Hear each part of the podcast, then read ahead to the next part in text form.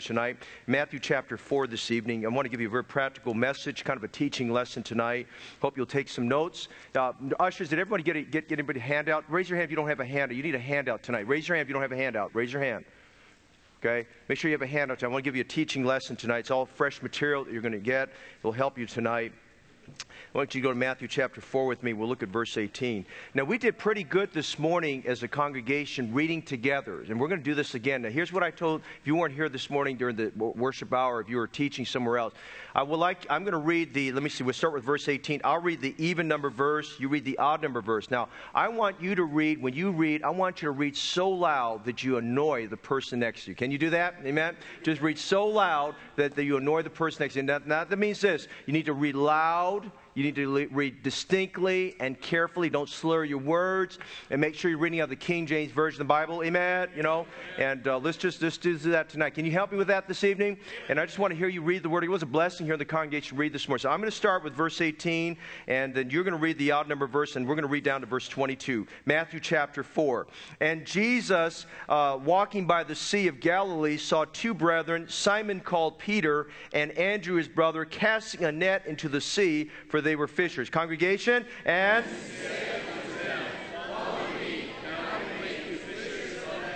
And they straightway left their nets and followed him. Congregation?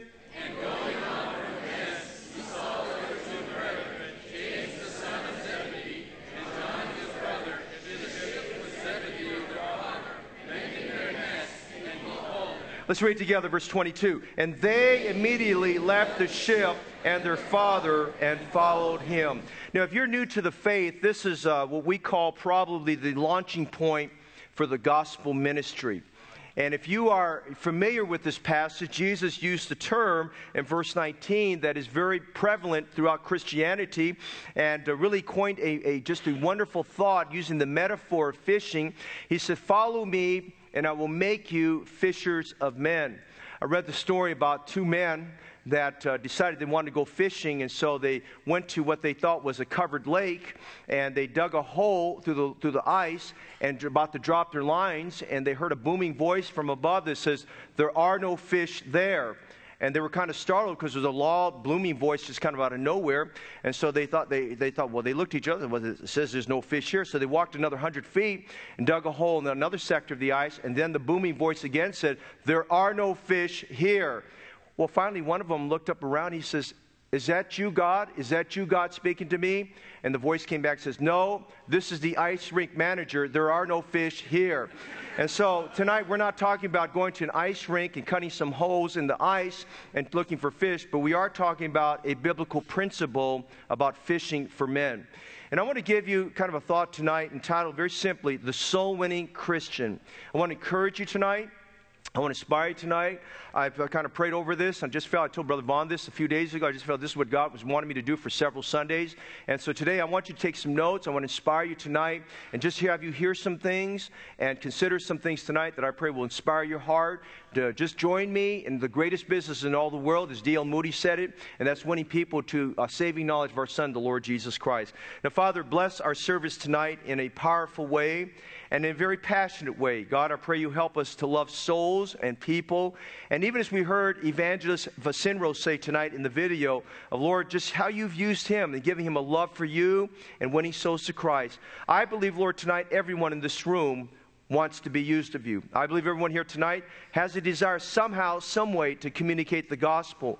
But Lord, there's many different personalities here. The majority of our people here tonight are very shy. They're not necessarily very, uh, very, very uh, people that are very, very uh, just outgoing in the sense of that nature and probably introverted in that sense, not extroverted.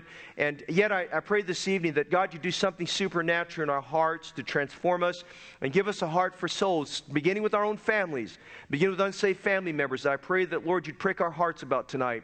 Father, I pray in an unusual way that I pray that you'd meet with Heritage Baptist Church and speaking to us. We'll thank you for this now, Lord. In Jesus' name, amen. You may be seated. We're looking at a passage tonight that perhaps often we go to that gives us some fundamental principles about what we call the soul winning business. I have a passion for winning people to Christ.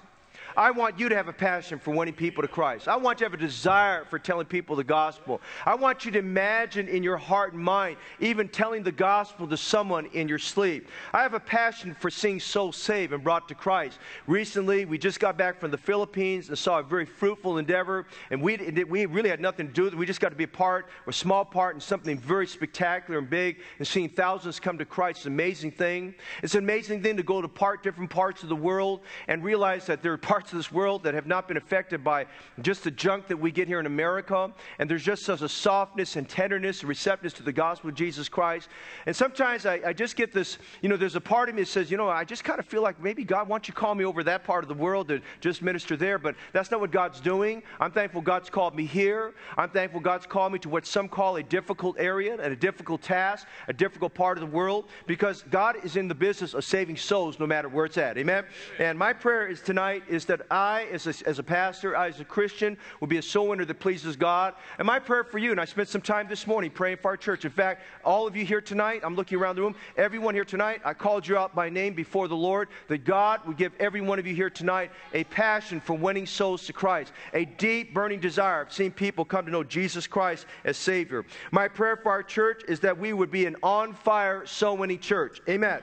My prayer tonight is that we look at Matthew 4 18, chapter 4, verses 18 to 22, and Lord, that, that the Lord would transform our hearts and give us a greater desire more than anything else. Soul winning is not the only thing, but soul winning is the main thing. We must keep at the forefront the preaching, the proclamation of the gospel. It's not the only thing. We still need to care for hurting hearts, and we still need to uh, move, bind up broken hearts, and we still need to help people in need, and we still need to love one another, and we still need to help our marriages, and we still need to help raise our children. And we're going to have all of those things like that around our church, and we try to have balance there. But I'll tell you this the moment we stop winning souls, we're out of balance, and we're out of the will of God. We must make winning souls predominant. Notice before Jesus began his preaching ministry, he was recruiting men into the winning business. In fact, he recruited businessmen into the winning business. These not, were not men who were casting lines and fishing as a recreation. These were men where the Sea of Galilee was their business. These were men that owned fishing vessels. These were men that owned fishing nets. It was an expensive business. It was an arduous business. It was a risky business. They could lose their lives in the middle of a storm there in the Sea of Galilee because you never knew when a torrential storm would come. But these men made their living. The entire seaside community of Galilee depended upon these men getting the catch of the day and a substantial catch. People needed to have, they needed to have a fish on their table to eat. It was a staple, it was their source of protein. They had to have fish. Marketers and, and stores needed to have fish. I mean, it was a major part of the economy there around the seaside villages of Galilee. And so these men did very well. In fact, we read later on about James and John that they had many nets and they had more and they had there were servants that their father had. So there was a big business there. And we find these, these entrepreneurs, we find these businessmen by the name of Simon Peter and his brother Andrew and their friends James and John, the sons of Zebedee, who were going to inherit their father's business. We find these men thriving in the fishing business. We find them thriving, doing well, making good money, making a good living, spending their evenings out fishing and their daytimes fixing their nets and cleaning them up, getting some rest and going right back out to the same thing again, just doing their thing thing, being good Jewish businessmen. And Jesus comes and Jesus turns their lives upside down. Jesus comes to them. He's walking the seaside of Galilee only as Jesus Christ could. And he changed their lives. He turned everything around. He called them out of fishing for fish to fishing for men. May I say to you tonight, I don't know what your business is. I don't know what you're doing, but it might be tonight God needs to put his hand on some men and some women and some students and some women and some children and some teenagers and to call you into the fishing business, the business of fishing for men. Jesus said, Follow me, and I will make you fishers of men. The implication of that is a command. The implication of that is there is a pattern that he gives us, and we must follow that pattern. It implies obedience. Follow me, and I will make you fishers of men. May I say there tonight?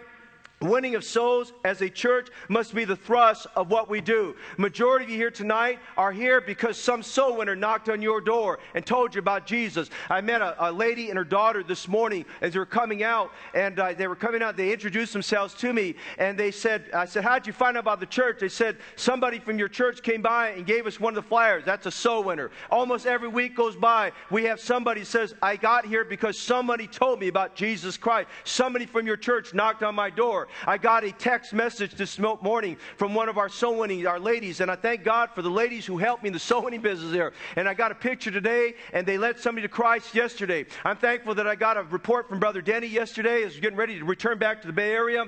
I got a report. Thank God we went out soul winning. We led a college lady to Christ. I mean, I'm telling you, week after week, we don't get a week that doesn't go by. We get a report of somebody getting saved. That's a wonderful thing. But listen to me tonight, brother and sister in Christ. Let me tell you tonight, we are losing our cities. We are losing our country. We are losing what we have because we're not winning souls. When I say we, I'm talking collectively as churches. We're losing the cities and country because of a diminishing concern for souls. Now, I, I, can't, I can't be responsible for other churches and other pastors, and I'm trying to do my part. I'm preaching a couple of soul winning conferences this year. One not very far from about an hour, an hour and a half drive from here, and another one about several hours from here. And everywhere I go, I try to promote the soul winning business and the emphasis on soul winning and share from the testimony of my heart what God's doing here. Because I'm going to tell you right now, if you go across the country, the span of the country, there just seems to be less and less of a concern for winning souls to Christ. There's a diminishing concern about winning souls. Oh, yes, everybody's good about media, and everybody's good about graphics, and everybody's good about having a great music program, and everybody's good about organization, and everybody's great about having a great website, and everybody's great about this and all that thing, and the coolest things and the coolest trends. And I'm not against all that stuff. That stuff's good. But the moment we get away from winning souls from Christ, we have gotten away from the main business of the King of Kings and the Lord of Lords. Leonard Ravenhill, if you don't have any of his books, you need to get some of Leonard Ravenhill's books on, on, on, on revival. He said this years ago America is not dying because of the strength of humanism, but because of the weakness of evangelism. And I'm going to say today, tonight, as you consider what is going across our school system, what is happening with our country, listen, there's something wrong with the country spending $87 million on a witch hunt on a president to find out that he was not found guilty of any of the stuff they accused him of and to want to spend more taxpayer money on some of that. And Christians not rising up and saying, you know what, let them go ahead and do that, but we need to emphasize winning souls and getting more people saved and into the church of the living God. And so tonight, I want you to consider tonight that the spiritual temperature of a church is quickly gauged by its enthusiasm for winning souls and by its emphasis on prayer. Now, I'm going to tell you tonight, regardless of how you feel this evening, I want you to know tonight when people walk into Heritage Baptist Church, I want them to know there is a pastor and a church that loves their soul. I want them to know that we are concerned about rescue the perishing, care for the dying. Jesus is merciful. Jesus will save. I want them to know we believe in the command of the Lord Jesus Christ. Follow me and I will make you fishers of men. I want you to feel as a member of this church, as an attendee of the church, a burning sensation in your heart that as Jesus spoke to those men, something trick, something turned inside them. Something was burning inside inside of Peter. Something was burning inside of Andrew. And something was burning inside of James and John that told them, we've got to leave our entrepreneurship of fishing and we've got to go in the entrepreneurship of winning men to Jesus Christ tonight. So I want you to catch tonight some practical how to's. Would you take some notes tonight as we look at some things that will help you and me to be a soul winning Christian? Number one, would you write this down? I want you to see the heart of the soul winning Christian. I want you to see the heart of the soul winning Christian. The starting point for us is the matter of our heart. What's in our heart is what we give priority to. Let me repeat that again. What's in our heart is what we give priority to. Now, what's in your heart tonight? What's in your heart tonight? What do you value tonight? What's important to you. What's in your heart is what you give priority to. And so tonight, I remind you that Solomon said, We must keep our hearts with all diligence, for out of it are the issues of life. I want you to examine with me for just a moment tonight the heart of the soul winning Christian. First of all, we must have hearts of compassion. Hearts of compassion. Notice Matthew 9, verses 35 to 36. Are you there, please, tonight? I want you to read those verses to me. I want to make sure you're with me. Matthew 9, verse 35 to 36. Congregation, read very clearly and loudly to me. Would you read that tonight with, with me, okay? And.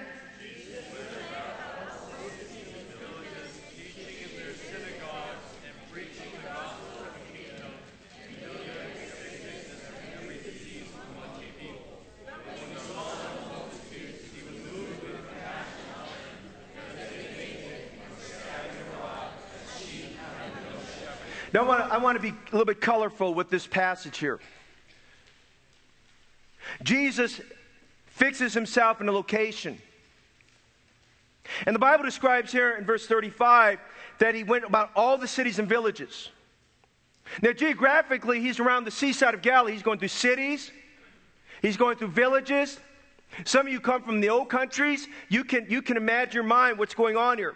And he's teaching in the synagogues, he's preaching the gospel, and he's making contact with people. He's not staying at a distance, he's making contact with people. He's getting up close with individuals. He's getting out of his comfort zone. And what we need to do is get out of our comfort zone, and he's coming up to people that are sick and with diseases, and he's healing them. With these hordes of people coming up, and people seeing the miracles of God being done, the Bible says when he saw the multitude, multitudes, and there are multitudes of people are coming. Hey, by the way, please understand this. Jesus, you and I don't have to do anything to make Jesus compelling. He's compelling with or without you and me, amen? He's just compelling as he is because he died on the cross for our sins. And as the multitudes came, the Bible says our, our Savior here in verse 36 was moved. That means there was a stirring in his heart, there was a melting in him. Uh, Paul calls it our bowels of mercies. He says he was moved with compassion on them because they fainted and were scattered abroad as sheep having no shepherd. Dr. Lee Roberson defined compassion as this Compassion is my herd in your heart. A high jumper once broke a track meet record in the event of high jumping. And a reporter came to him and said, How did you jump so high? How did you accomplish his feat? Listen to what he said. The high jumper said, I just threw my heart over the bar and my body followed it. And I think that's a good thought for us. We need to get our heart we throw our heart in the midst of where sinners are and let your body follow it. Listen, if you just get compassion for people that overcomes shyness, that overcomes introvertedness, that overcomes all the objections, excuses we make. We need to have a heart of compassion. The starting point of having a heart as a soul winning Christian, we must have a heart of compassion. But notice we must also have hearts that have conviction. We must have a conviction about soul winning. Those who sustain the opportunity and the ability of reaching people for Christ have a conviction. Notice Acts 17 16, would you please? Acts 17 16. Now, while Paul waited for them at, at, at Athens, his spirit was stirred in him when he saw the city wholly given to idolatry. I want you to understand the background of this. Paul was at Thessalonica. He was there for a short period of time, saw great results that short period of time. But the Jews opposed what he was doing and ran him out of the city. As they ran him out of the city, he went to Berea. As he was in Berea, he did the same thing. The Bereans gave themselves to knowing the scriptures. They searched the scriptures, whether those things were so. They discovered it. And the Bible tells us there at Berea that God gave him a large multitude of people that got saved. But the Jews there, uh, just basically, they ran him out of the city. Well, you can imagine if you're the Apostle Paul, you're just trying to get the ministry started, you're making relationships and contact with these people, and your heart is breaking inside because you want to get these people established, you want to nurture them in the faith, you want them to grow, you're concerned about the church because he had a pastor's heart for the churches, and he wanted to get the churches stabilized, and, and he was just concerned with what little time he had, that he didn't have enough time with them. And there he's Athens, he's waiting for Timothy and Silas to join up with him. And the Bible says there at Athens, he just saw all the idolatry that was there in the agora and all of those things that are famous about Athens. The Bible says here that his heart was stirred within him when he saw the city wholly given to idolatry. Now we must have hearts of conviction. He had a conviction in his heart, with or without Timothy and Silas, he was going to preach the gospel. Whether or not he had a team, he was going to preach the gospel. Listen, there's a phenomenon going on right now, which I'm not against, but I'm a little bit concerned about. And that phenomenon is that if we don't have a team, we're not going to the mission field. And let me tell you something. The Apostle Paul's attitude was whether I have a team or not, if I'm called, I better go. Amen? If I'm called, I better go. And let me say tonight, if there's a man here tonight, you're called, you better go. You better not wait and say, my, God, my calling is contingent upon a team. No, your calling is contingent upon being obedient to our Savior, the Lord Jesus Christ. And you notice right here that Paul was stirred inside of his, the city was wholly given idolatry. He said, I've had enough of this. I had enough of these people kowtowing to these statues and these idols made out of, made out of wood and of silver and gold and all those things. He said, I had enough of that. Someone's got to do something.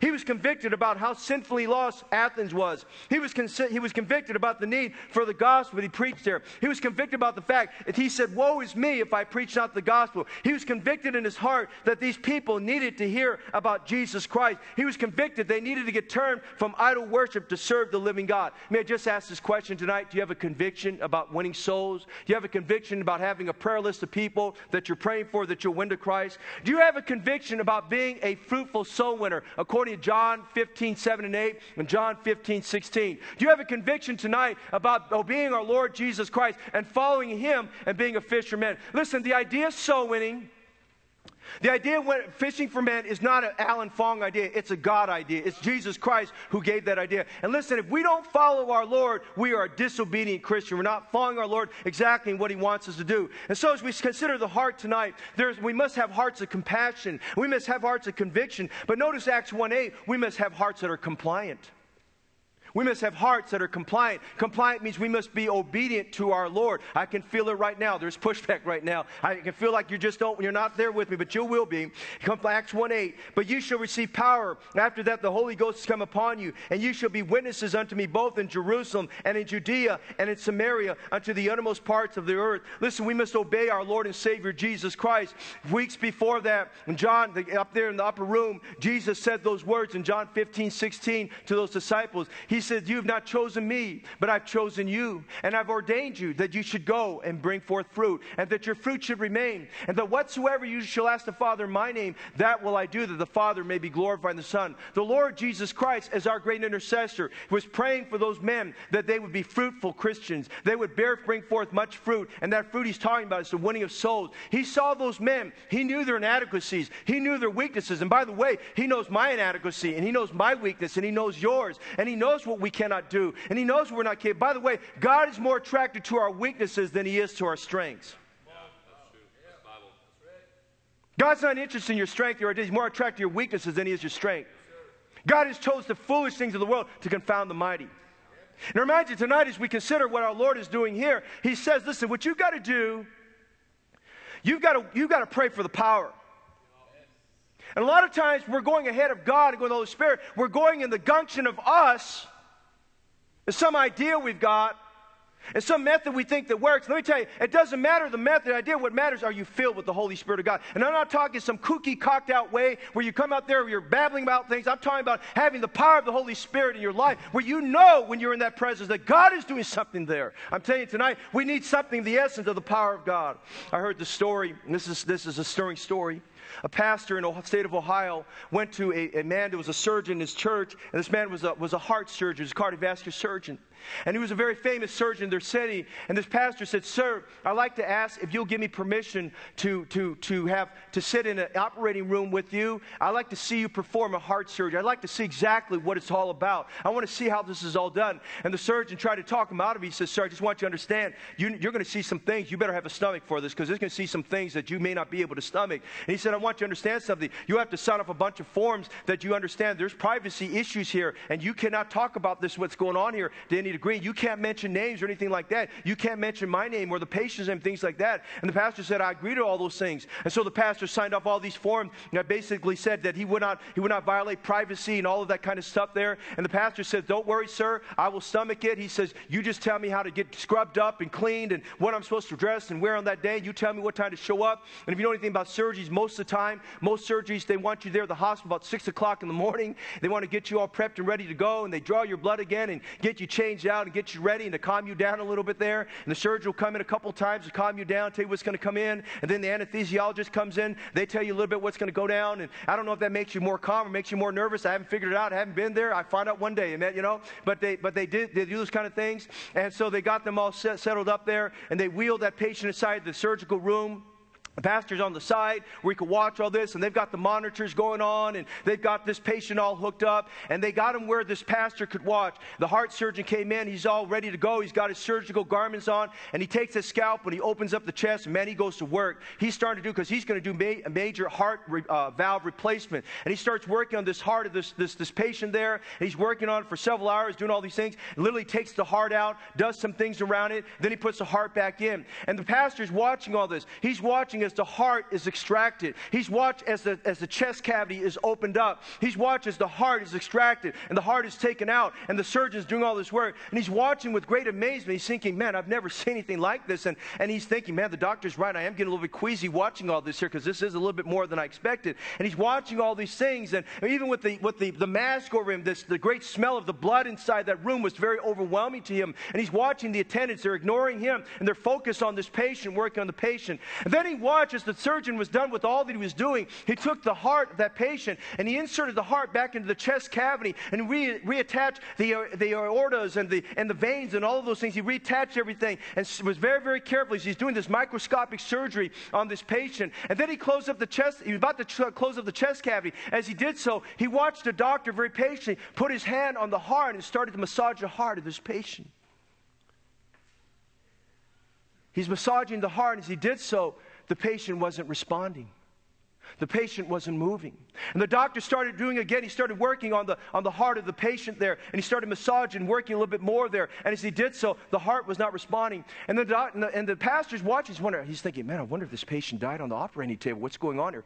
And then he saw the doctor do something that was very unusual. The doctor took his mask to the side, and he got up to the ear of the patient. He said this He said, Mrs. Smith, Mrs. Smith, this is your doctor right now. And I want you to understand something. I fixed your heart. But listen, now it's up to you. You've got to tell your heart to start beating again. It's up to you. You've got to tell your heart to stop beating again. Now I'm going to rub your heart a couple more times, but you got to, I know you can hear me. I want you to I want you to tell your heart it needs to start beating again because if you don't start beating again, you're not going to get out of the surgical room alive. And so he went back after whispering all those things in the patient's ear and he started rubbing the heart of that patient again. And amazingly, this, the, the EKG and all this stuff started working working there, the, the monitor was working, and the heart started beating again. And this, this person was doing very well. And as the doctor's watching, and the pastor's watching with amazement, because he thought all he did was tell her she needs to just start, she needs to tell her heart, it needs to start beating again. And then the doctor closed up the chest, and they, they put her in recovery. And this woman went on and had a good health. Can I tell you something tonight? We need to tell our hearts to start beating again. Amen. We need to tell our hearts to start beating again. You need the great surgeon to come down, the great physician, Jehovah, Jehovah Rapha, to come down and massage your heart and get some of the calluses out and some of the fat off the heart and some of the things that are keeping from being used of God. And we need this great physician to tell you and me tonight that we need to tell our heart to start beating again for souls for Jesus Christ. I'm just saying tonight we see the heart of the soul winning Christian. Number two, I want you to consider the habits of the soul winning Christian the habits of the soul winning Christian. Now, a habit is a repeated action that we must do. A habit is repeated action that we do. In fact, a habit is an acquired behavior pattern that we follow until it just becomes natural to us. It's an acquired behavior pattern that we follow until it becomes natural. For instance, tonight, hopefully you got, you got the good habit of brush your teeth before you go to sleep. Amen? Yes, Hope you got the good habit taking a shower once a day. Amen? Okay? I'm just saying tonight there's just some acquired behavior patterns we do. I mean, for some, it may be you may have a regimen you follow for exercise, and you may have a regimen you follow for eating and your diet, and you have a regimen you follow for your family, and times it just same by schedule. That's all good things. And may I say tonight, the same thing happens with soul winning. And so tonight, I want you to consider the habits I call the PR of soul winning. Would you write that down? The PR of soul winning. Because every one of the words I'm going to give you starts with the letters PR. I want you to understand the PRs of soul winning. Number one, there must be the programming. We must have programming in our habits. Now, I said this earlier what gets scheduled gets done. I have to live by schedule, I have to work by schedule. By the same token, I'm not so fixated on my schedule. If there's an interruption or something happens that I get all out of whack on, I just realize that's part of what we do. You've got to live on a schedule. Hey, listen, parents, a good training, a good training pattern you need for your children is get them on a schedule. Get your children on a schedule. You don't let their schedule drive you, you drive the schedule. Can I hear an amen? Drive the schedule for your children. Learn, teach them how to have discipline according to their schedule. They need to learn a schedule there, okay? Now, the programming here is, is, is just how we program ourselves for soul winning. Now, I, I put the statement here you hit what you aim for. If you don't have anything you're aiming at, you're not going to hit anything. You've got to program your schedule. Now, let me give you some things that you have to drive your calendar and not allow your calendar to drive you. Here's why. Here's why we none of us, a lot of us, don't succeed at soul winning. We don't make plans for soul winning. You got to make plans for it. You have to make plans for it. Okay. Now, let me give you some some some ideas about that tonight about program. Okay. Uh, at the start of your week, are you going to plan for the start? Of, you look at your week, your scheduling, things like that. Can you allot a minimal period of time to share the gospel. At the start of the week, is there someone that's lost without Christ that you are on good terms with that you might be able to make an appointment to see? I met a man not too long ago that uh, I, I, saw and we were talking and he said mr fong excuse me but he said I, am a little bit distracted. I may not be able to give you all my attention today. I said what's the matter? And his name was john. And, he, and i said what's the matter john? And he said here's the problem. He says my, my son just passed away just committed suicide. I said how old was your son? He said 30 years old. And i thought whoa. And I didn't even know how to go on from there because I just said, Lord, I want to say the right. I don't want to say anything that's wrong here because this man is hurting. You can tell he's hurting inside. A man about my age.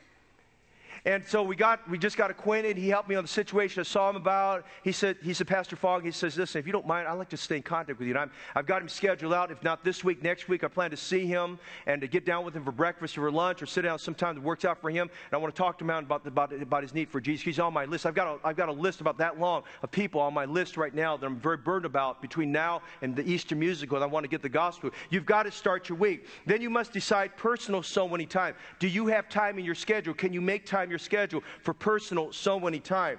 Uh, you need to consider the church calendar and the church organized soul winning time. Now, if you're not familiar with that, our organized soul winning time basically is on Saturdays at 9:45. And let me say this tonight: if you are, if you're not a member attendee, if you're a member or an attendee, you've never gone through the training. You must go through soul winning training before you go out there. You just can't go do your own thing and be a maverick out there. You've got to go through soul winning training because there are certain techniques and tools we want you to learn. First of all, so you don't, you don't, you're not offensive to the person that, you, that you're talking to. By the same token, we don't want you to get hurt also, okay? And so it's very important you understand certain things that, that are essential about learning soul winning. Just very essentially, like how to dress and how to speak and things like simple things we tell, like bring some breath mints with you when you go, amen? You know, and things like that. And we just want to help you with things of how to schedule, how to present the plan of salvation, things of that nature. You got to go through training there. And that's good for you. You'll come out a better person because of that. But we have organized soul winning times. Between now and the Easter musical, We've got teams that are going out Sunday afternoons from 1.30 to 3. You ought to join that and give at least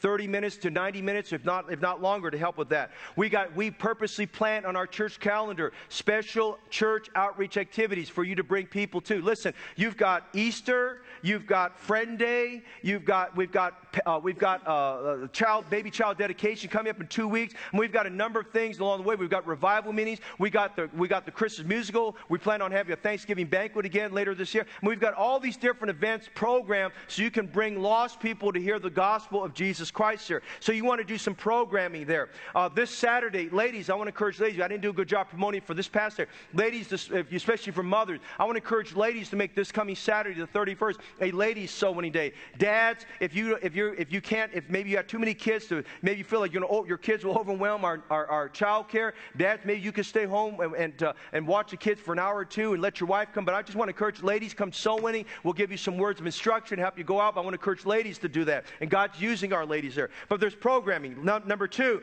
there's preparation. Preparation.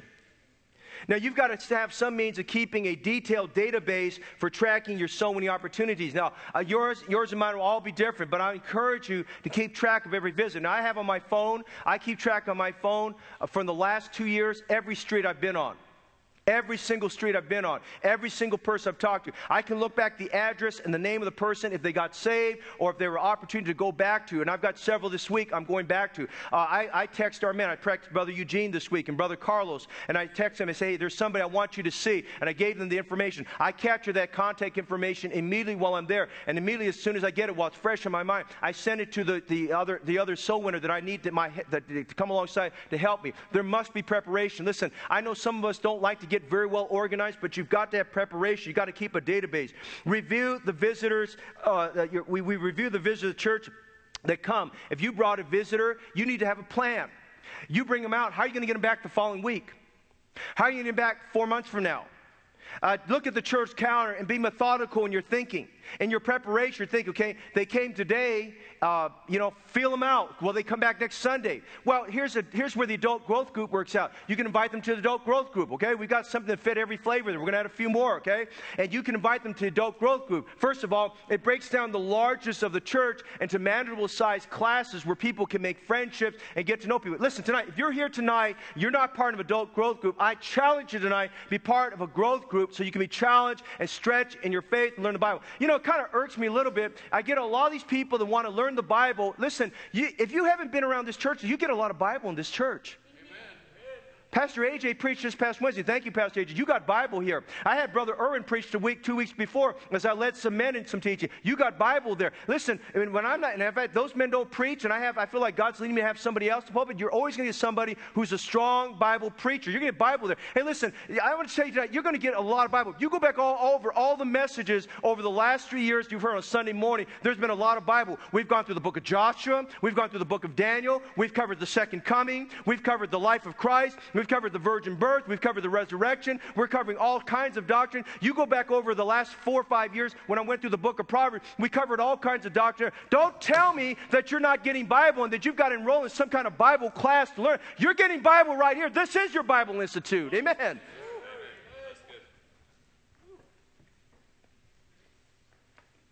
But you've got to prepare. You've got to think ahead. Okay, I've got to prepare my way. Now, this afternoon, I, I, don't, I, don't, I try not to see anybody for two hours in the afternoon because I'm preparing for this week.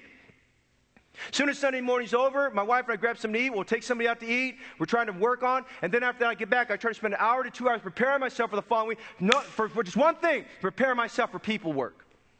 Who I'm going to see, where I'm going to go after. Why? Because the people work is what Jesus died for. Amen? And so you consider that there must be the preparation. Then let her see there's the prospecting. Now, as you make preparation, let me give you a couple thoughts before I go on to prospecting. You got to think about people you're going to call. Some people you'll see, some people you'll call. Some people you'll feel okay about texting. Don't over inundate them, don't be annoying. And for many people, I'll tell you, just, I tell you, this works real well. You can just say, you know, you can look at the person and say, you know, um, I'm going to be in the area and I'd like to stop by. If nothing else, can I just pray with you and your family? Works every time. Can I pray for you and your family? And you go up to their home in sincerity, just say, Well, do you have a one or two prayer requests we can pray about tonight? And you just pray about those things and you prepare your heart, and get yourself ready. And then notice prospecting, if you would, letter C. Now, prospect is how we find new people. Now, in, in sales, they say this You've got to keep your pipeline full. How many understand what I'm saying tonight? You've got to keep your pipeline full. Amen? Okay? Your, your pipeline is where, you, where, where your prospects are, okay? You've got, to, you've got to keep your pipeline fresh. You know, it, you can fall into this delusional state of mind that you've got the same five names you've been working on for five years. And I'm not against it. That's all good. That's all good. But you need to get some fresh names on there. You need, to get, you need to get out of your comfort zone and be moved a little bit and go after. Hey, listen, I'm on some streets I haven't been on for a couple years, and there's a whole new set of people that have moved in those areas, and I'm a little bit out of my comfort zone, but I'm going after those people. You've got to get this prospecting down. So here's what you do. I would do this. Number, number one, I would have a goal of knocking on a certain number of doors per week. Now, with that, don't make door knocking your, your, your exercise, then you're done. Make door knocking your exercise, but make the presentation of gospel your goal. Do you hear what I said? Make door knocking an exercise, but make the number of presentations your goal.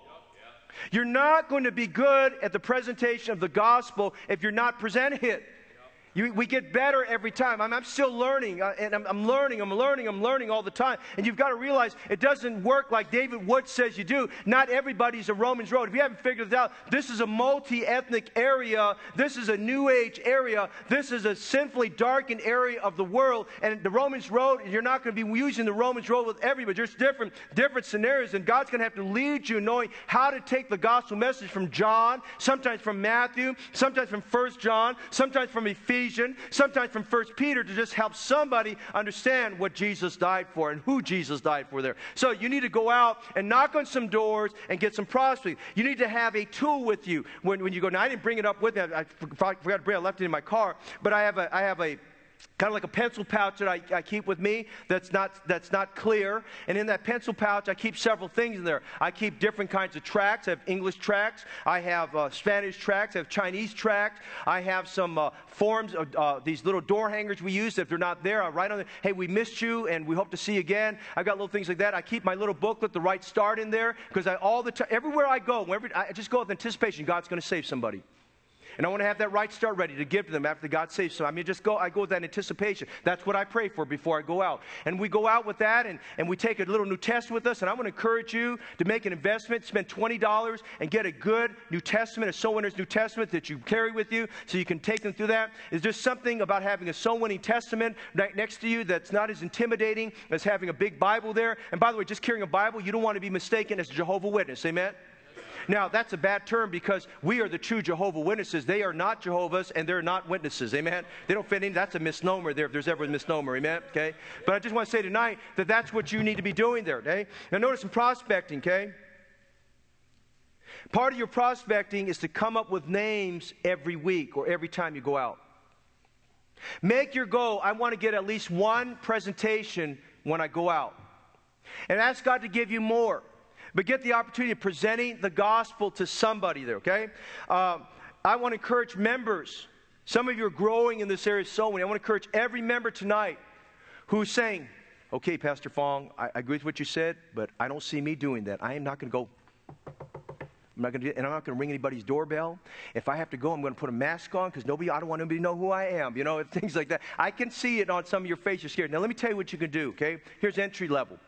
Why don't you make a list of people that you want to see saved and let me and my wife go with you to meet them? Amen?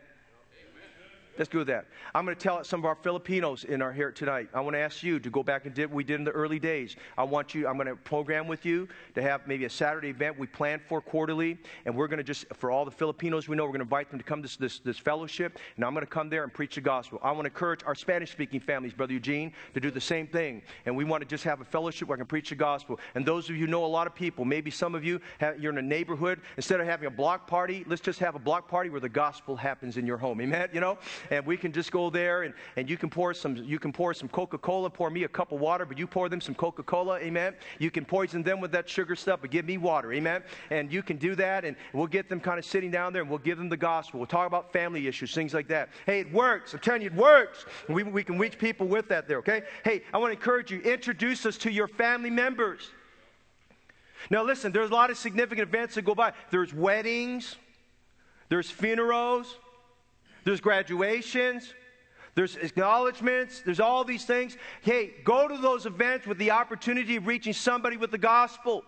Go to restaurants, the opportunity. You're going to meet somebody, talk to somebody about the gospel.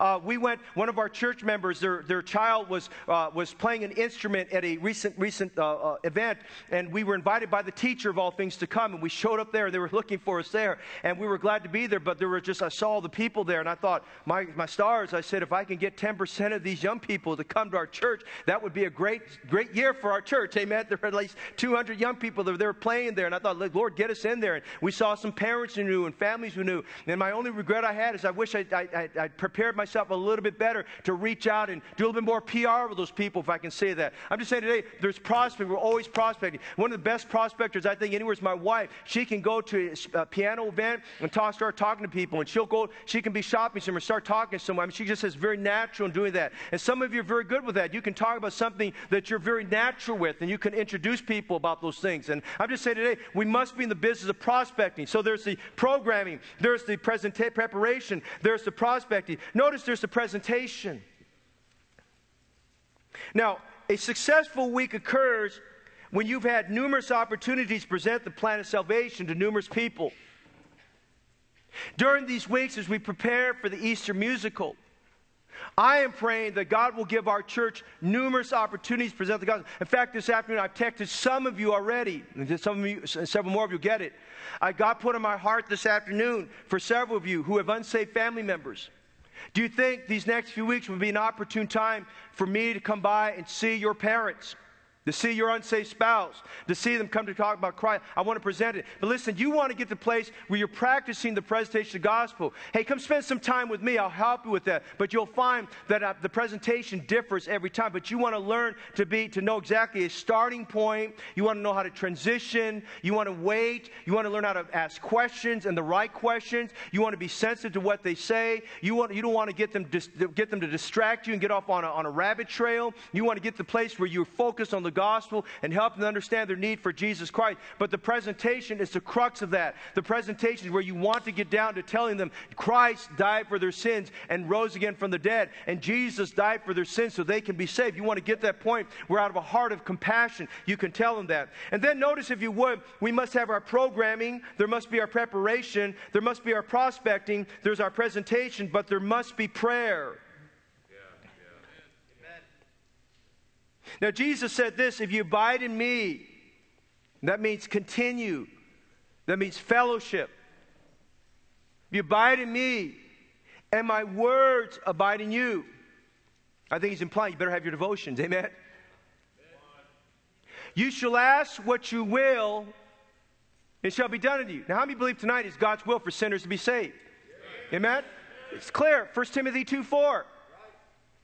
1 John 2 2. 2 Peter 3 9. On and on. For John 3 16. God's will is every sinner be saved. You know what? Here's what our promises were given in 1 John 5 14. And this is the confidence that we have in him. That if we ask anything and be according to his will, he heareth us. And we know that he hears us, he grants us petition. We've asked him. Now I pray for souls to be saved. If you're not praying for souls to be saved, that's why you're coming up empty. It's God's will for souls to be saved. Okay? God wants that to happen. Okay? And you think with me for a minute.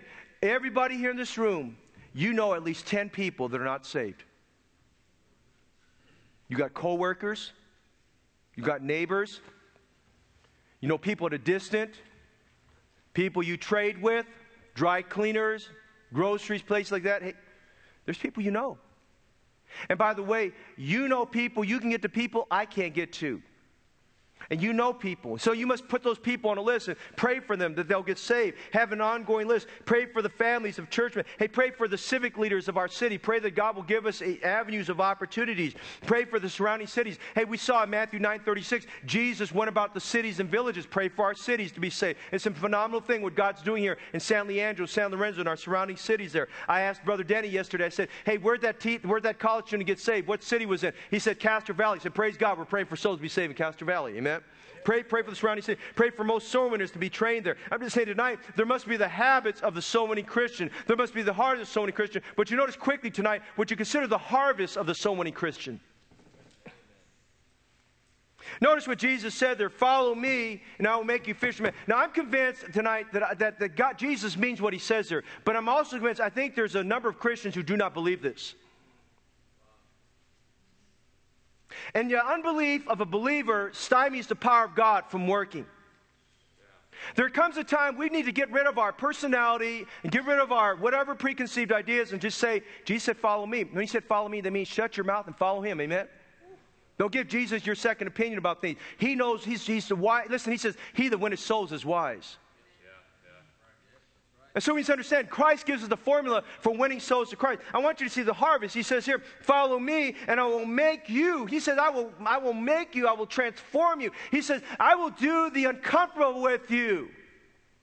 I will make you feel uncomfortable, but I will make you fishers of men. You're not going to be a soul winner God can use if you're doing it in your comfort zone. You've got to be out of your comfort zone and realize it must be the Lord who uses you to get people saved. Now, let me give you a disclaimer before I share some things tonight. I'm going to show you some results. I'm not trying to bring glory upon me or any other person. Please understand that tonight. But in the haste in putting this together, I wanted you to see some things to inspire you, to encourage you, because I want my story to be your story. I want what God's doing through this church to be what He's doing through you and seeing what God is able to do, that He can do exceeding abundant. I got a message coming from, from uh, Ephesians 3, how to claim Ephesians 3.20 when we're in the situation we feel like we can't get there. And I want you to see some things about it. I want to share with you the harvest of sowing. First of all, would you consider tonight, uh, uh, and we don't have a picture for this, but I want to sh- share with you tonight.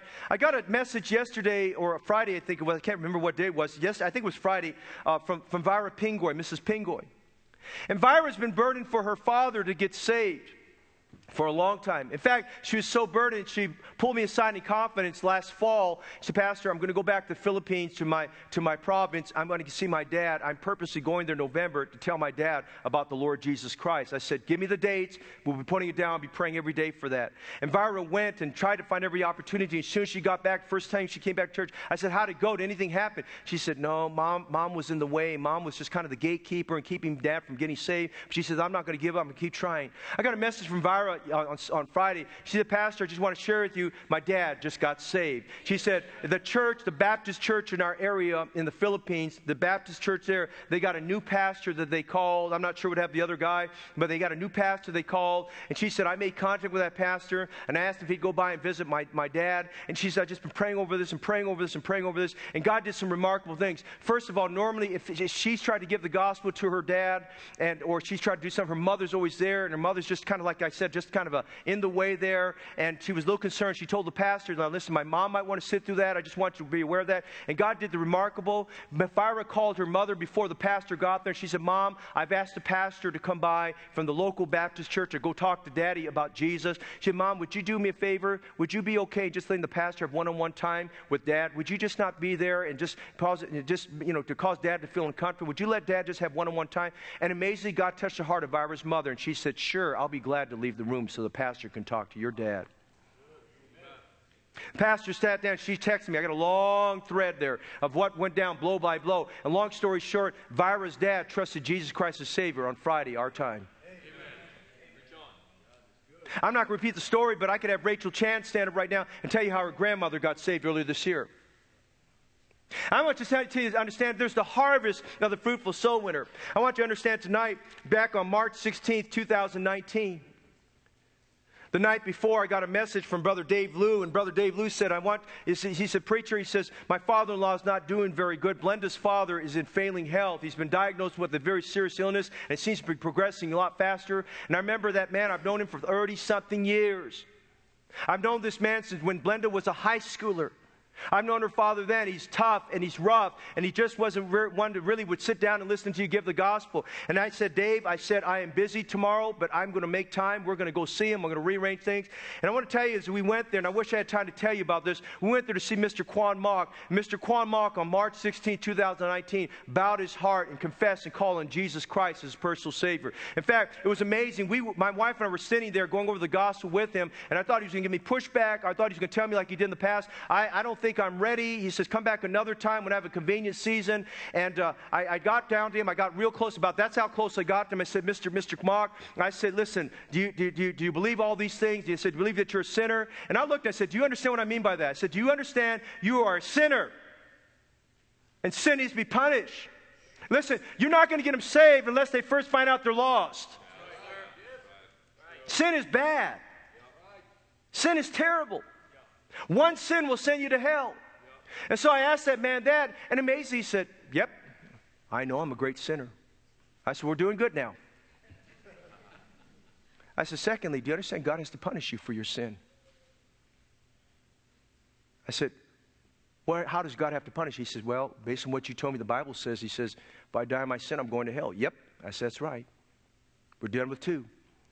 I said, The good news is, God loves you and doesn't want you to be punished. He sent his son, and he sent his son, Jesus Christ, who had no sin, to be punished for you. Jesus died on the cross. And listen, that's right after Mr. Mock called on Jesus Christ to be his Savior that afternoon there. Joy of the Lord in his face. We have a video recording of him, and I didn't know my wife was videoing this when I was leading him in prayer, but we have a video recording him calling upon Jesus Christ as Savior. Right after that, Blenda called. We, we sent a text message to Blenda while this was all going on, and Blenda called him, and as Mr. Mock, I said, Mr. Mock, you tell your daughter what you did.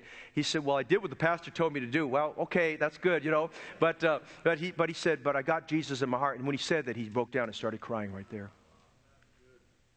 That's not the same man I talked to 30 years before. Quan Mock got saved on March 16th. I want you to consider Mrs. Connie Ing. Connie had a hearing impairment. I don't know who introduced her to our church. I'm not sure how that all came about. She started coming. Brother Kenny Lay started driving her because she lives just down the street, lived down the street from us off of Wicks Boulevard, and started coming. And, and uh, so I told my wife, I said, we need to go see Connie. I said, well, let's go, go, go talk to Connie because I'm not sure she's saved. And I don't take anything for granted. I want to make sure anybody who comes, I want to make sure they, they are truly born again and saved. They know Christ their Savior.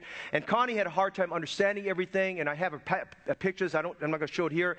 But we had a, I have a picture I took where my wife wrote out the gospel plan for Connie in Chinese and wrote it out and had Connie read it back to us. By the way, that's how you get people saved. Have them read the verses to you. Have them read on the back of the track, God says I'm a sinner. Don't you just read it to them, have them read it to you because faith cometh by hearing, and hearing by the word of God. And so she read it to us, and then my wife wrote out, Would you like to be saved? And Connie says, Yes, I didn't know before I wasn't saved. And she wrote out for how to pray the sinner's prayer. And Connie called on Jesus Christ the Savior. Well, Connie got into an accident several months after. We didn't anticipate this was going to happen. She did not get well. She declined in health. We had her homegoing service in January. She went home to be with the Lord. Her husband has been incredibly heartbroken. As soon as the funeral was over, they'd already made plans to go to Hong Kong. We made plans to go to Hong Kong with his, fa- with his, his son to spend some time there. They they just got back. As they got back, we went over to see them a couple Saturdays ago. I think this was on, on March, uh, let me think here. On March 16th, we went over there to see him. We saw him, in fact, before we saw Mr. Mock, and we went to see Mr. Ing, and he gave me a lot of pushback the first time we talked to him. He said, I'm not ready, I don't want to hear it, and just kind of just a little bit rude, if you might say that. But there on that, that, that afternoon, Mr. Mr. Ing was very tender-hearted, and there, my wife could testify this, Mr. Ing was like low-hanging fruit. He called on Jesus Christ to be his Savior, and we have a picture right there on the side. Listen, Listen, that man was crying through that whole prayer. He thought about his wife. And I told him, Sir, there'll be no reunion in heaven unless you know Jesus Christ is your Savior. And I'm saying tonight, God uses opportunities like that to bring people to Him. I think of the Ing family. I think of the Vo family tonight. Amazing chain of events, the Vo family. This is Vin and this is his wife, Mai. They drive in 30, 35 minutes to come to church on Sundays. Their sons got saved. Their cousin Thomas led them to Christ several, uh, uh, sometime last summer there. The boys got saved, but we're trying to get the boys all plugged in and things like that. But, but somehow, through a chain of events that God was orchestrating, right after our missions conference, Thomas introduced me to them. He said, Pastor, you need to help them. They're having some issues. And I went to the house that Monday evening, went to see them. Everybody was very tense. They didn't know me, I didn't know them. And I'm not sure what was going to happen. And, and, but God just kind of worked that situation. Things got settled in. And that, starting that following Sunday, they came every single Sunday except for one Sunday. In fact, they still come every Sunday unless they're out of town. They come almost every Sunday to church. They started coming on December 23rd, Mai, at the end of the morning service. I preached on Christ and his birth, the birth of Christ. Mai bowed her head and called on Jesus Christ to be saved. In fact, she was sitting right here in front of Brother, Brother Rob Curry, behind Brother Just. She was sitting right there. She called on the Lord Jesus Christ to be her Savior. I talked numerous times to her husband, Ben. I go over there on Mondays and I spend some time with the boys to try to get the boys invigorated about Christ and help stir their hearts a little bit there. And they're very, they're very compliant and things, just need to get in the next step there. And so the father started coming in. He had questions for me. And I'd sit down and start talking to the Father. And I remember in December, between Christmas and New Year's, this is what he said to me. He said, Pastor Fong, and he looked down to the floor. He said, Pastor, if I just want you to know, it's very hard for me to just get saved. He said, I come from a Buddhist background. He said, I just don't know how I can get saved. I understand those things, but I just don't think I have the faith. I just, I'm, I'm, a hundred, have a hard time trying to believe and understand all of these things here. And I just kept on preaching on the way. And then whatever the message was I preached on the first or second Sunday of January, he said, Pastor, he says, that was a very powerful message. And he says, I can't get it out of my mind. I'm, I'm just, I, he says, I know I need to get saved, but he says, I'm just not going to let you know. Well, I was over there on a Monday, and it was February, let me see here. It was on February uh, February 11th. And uh, his wife was home too, and she said, "Yeah, I took I took today I took today off anyway." And he took the day off, and he treat, took me out for Valentine's Day. But Vin has something to tell you. I said, "Vin, what do you want to tell me?" He said, "Well, Pastor," he said, "I didn't want to tell you this until I got into it, but he said I promised you in, at the, before the end of last year I would start reading the Bible, and I started reading the Bible. And this is what he said: I started reading the Bible, and I've listened to you preach it well enough. He said the Bible started speaking to me." He started asking me questions, and I thought, man, he's asking better questions. Some of our people have been in church for a while, man, you know?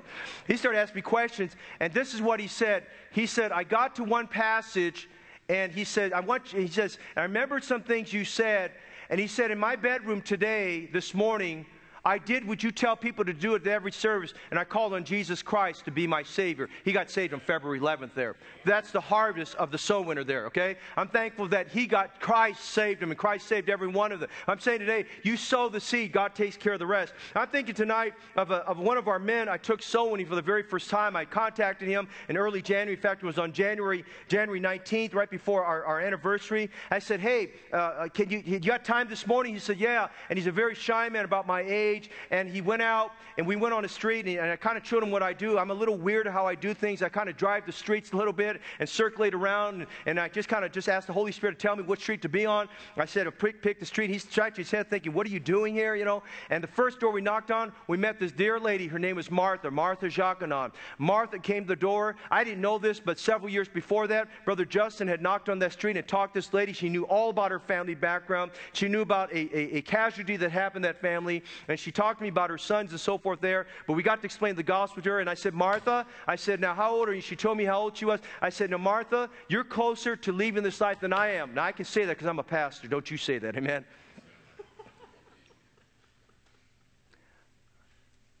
I said, Are you 100% sure you're going to heaven? That little lady looked down. She said, I'm not sure, Pastor, but I want to be sure. That's after she trusted Jesus Christ, her personal Savior. She's been in our church. You pray for her. She's had bad health. She hasn't been the last three Sundays. She's had bad health because of the sick season. Hey, I'm thinking about a lady that, that heard about our church and started coming with her mother. Mother got saved in China. I was out door knocking with Brother Kenny one day, and we were out door knocking, and we knocked on the door of their house, and the grandmother came to the door. She's a very youthful looking grandmother, and I thought, oh, this is where they live. And I said, we have it on the database, but I said, you know, I just thought, I said, you know, I haven't been to this home. I took my wife there, and we went there on, let me see what date was this. We went there on February 9th, and we started going through all of this, talking with them, and wonderful small talk and things. And we talked to we talked to a lady named Jean. Jean has her two boys in our Sunday school. By the way, I'm thankful for our children's Sunday school. Amen. And the first, the oldest boy, was a little rough when he first came. He didn't want to go, and he stayed with grandma and mama. Eventually, got, got over all that and loves his Sunday school teacher. Thank you, teachers, for just being patient with the, with the students. But there on my, my right, which is there on, on my right side here, you see a lady with a sweatshirt on. That's Jean Zhang.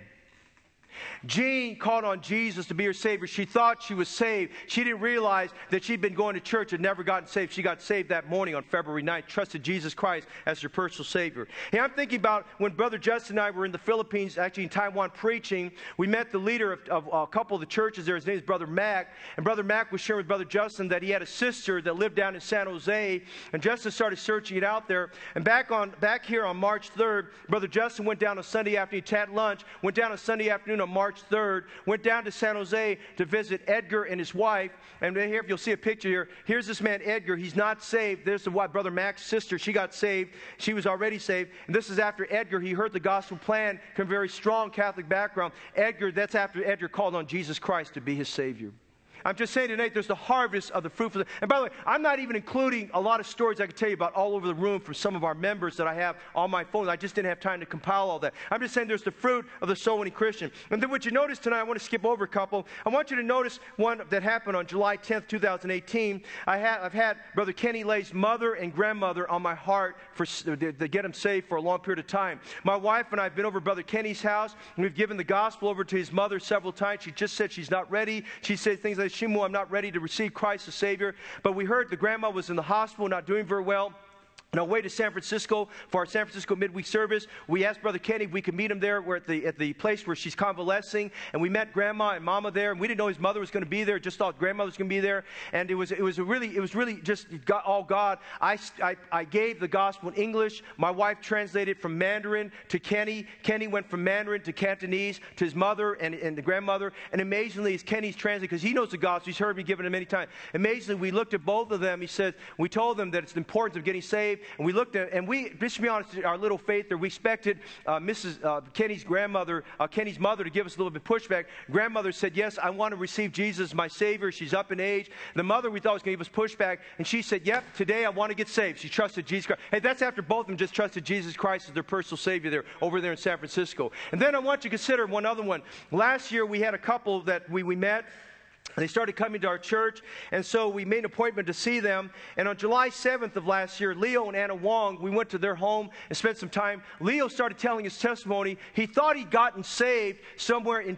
down in LA because he had a boss that was really, really was in sin. His boss got saved and tried to influence Leo. Leo thought he got saved. And then, as my wife was explaining the gospel to Leo's wife, Anna, Anna realized she wasn't saved. It was a very clear gospel presentation. I'd give it in English, my wife would give it in Chinese and Mandarin. She gave it to Anna. Anna looked at it and she could tell the conviction of the Holy Spirit was setting in. Anna said, I want to get saved. Anna called on Jesus to be her Savior. As soon as Anna stopped praying, you saw there's this look of concern on Leo's face. Remember that? Leo had this look of concern on his face. And Leo said, uh, You know what, Shimu, if you don't mind, could you go over that with me? I'm not sure I'm saved either. He said, Maybe I just, maybe I thought I was saved, never got saved. And right there and then, Leo and Anna both trusted Jesus Christ as Savior. Hey, I could go on all night, tell you tonight story after story after story. I'm saying tonight, there's the harvest of the soul winner. Men, let's go soul winning. Ladies, let's go soul winning. Let's get paired up. Let's get the job done. Jesus said, let's, let, he said, follow me and I'll make you the soul, I'll make you the fishers of men. We see the heart of the soul winning Christian. We see the habits of the soul winning Christian. We see the harvest of so many Christians. We close tonight. Would you notice the handoff of the soul winning Christian?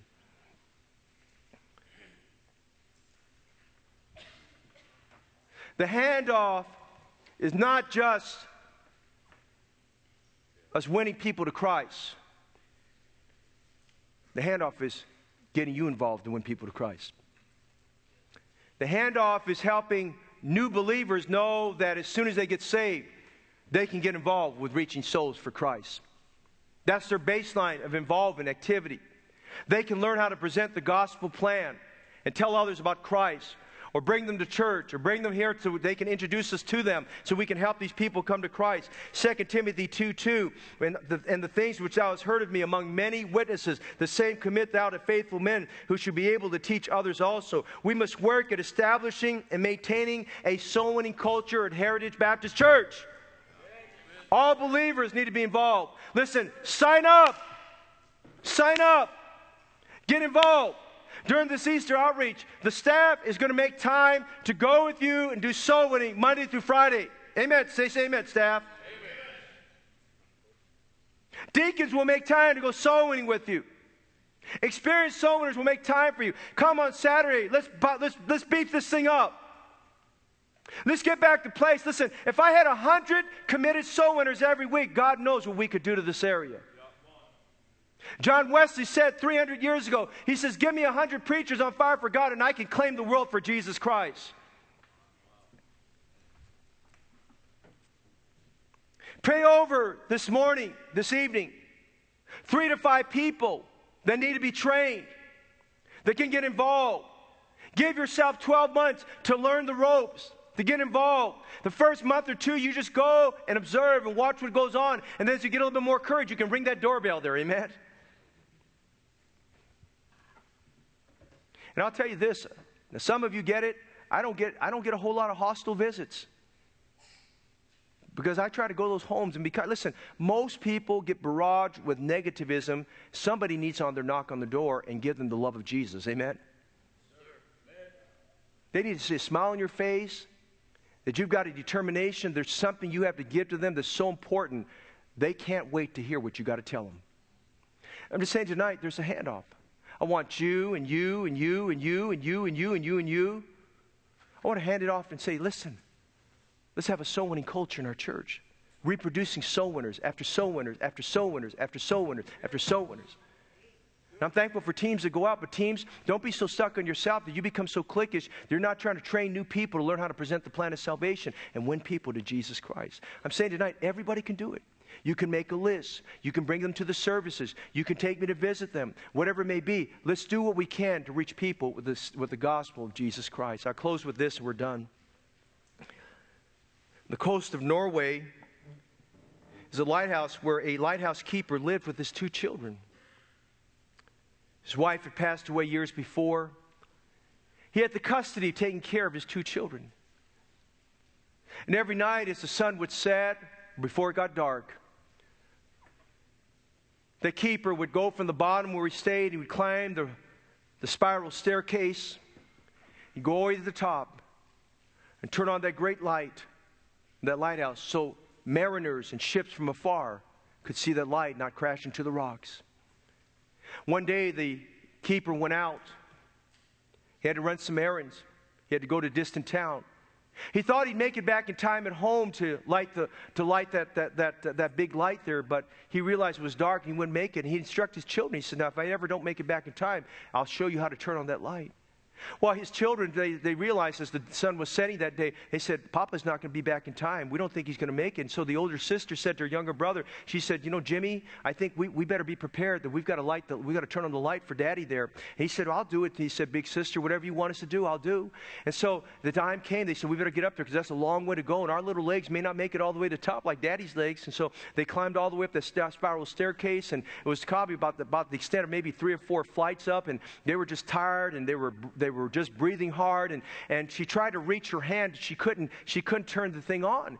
And she was getting a little frustrated because the sun was setting. She thought, man, we took all this time to get up here. And she said, I can't turn this on. And she said, what? And so her brother said, what are we going to do? She said, well, I can't reach it. I can't turn the thing on. He said, what are we going to do? She said, I've got an idea. So she ran all the way back down the staircase and she got a little lantern about this size, like a Coleman lantern.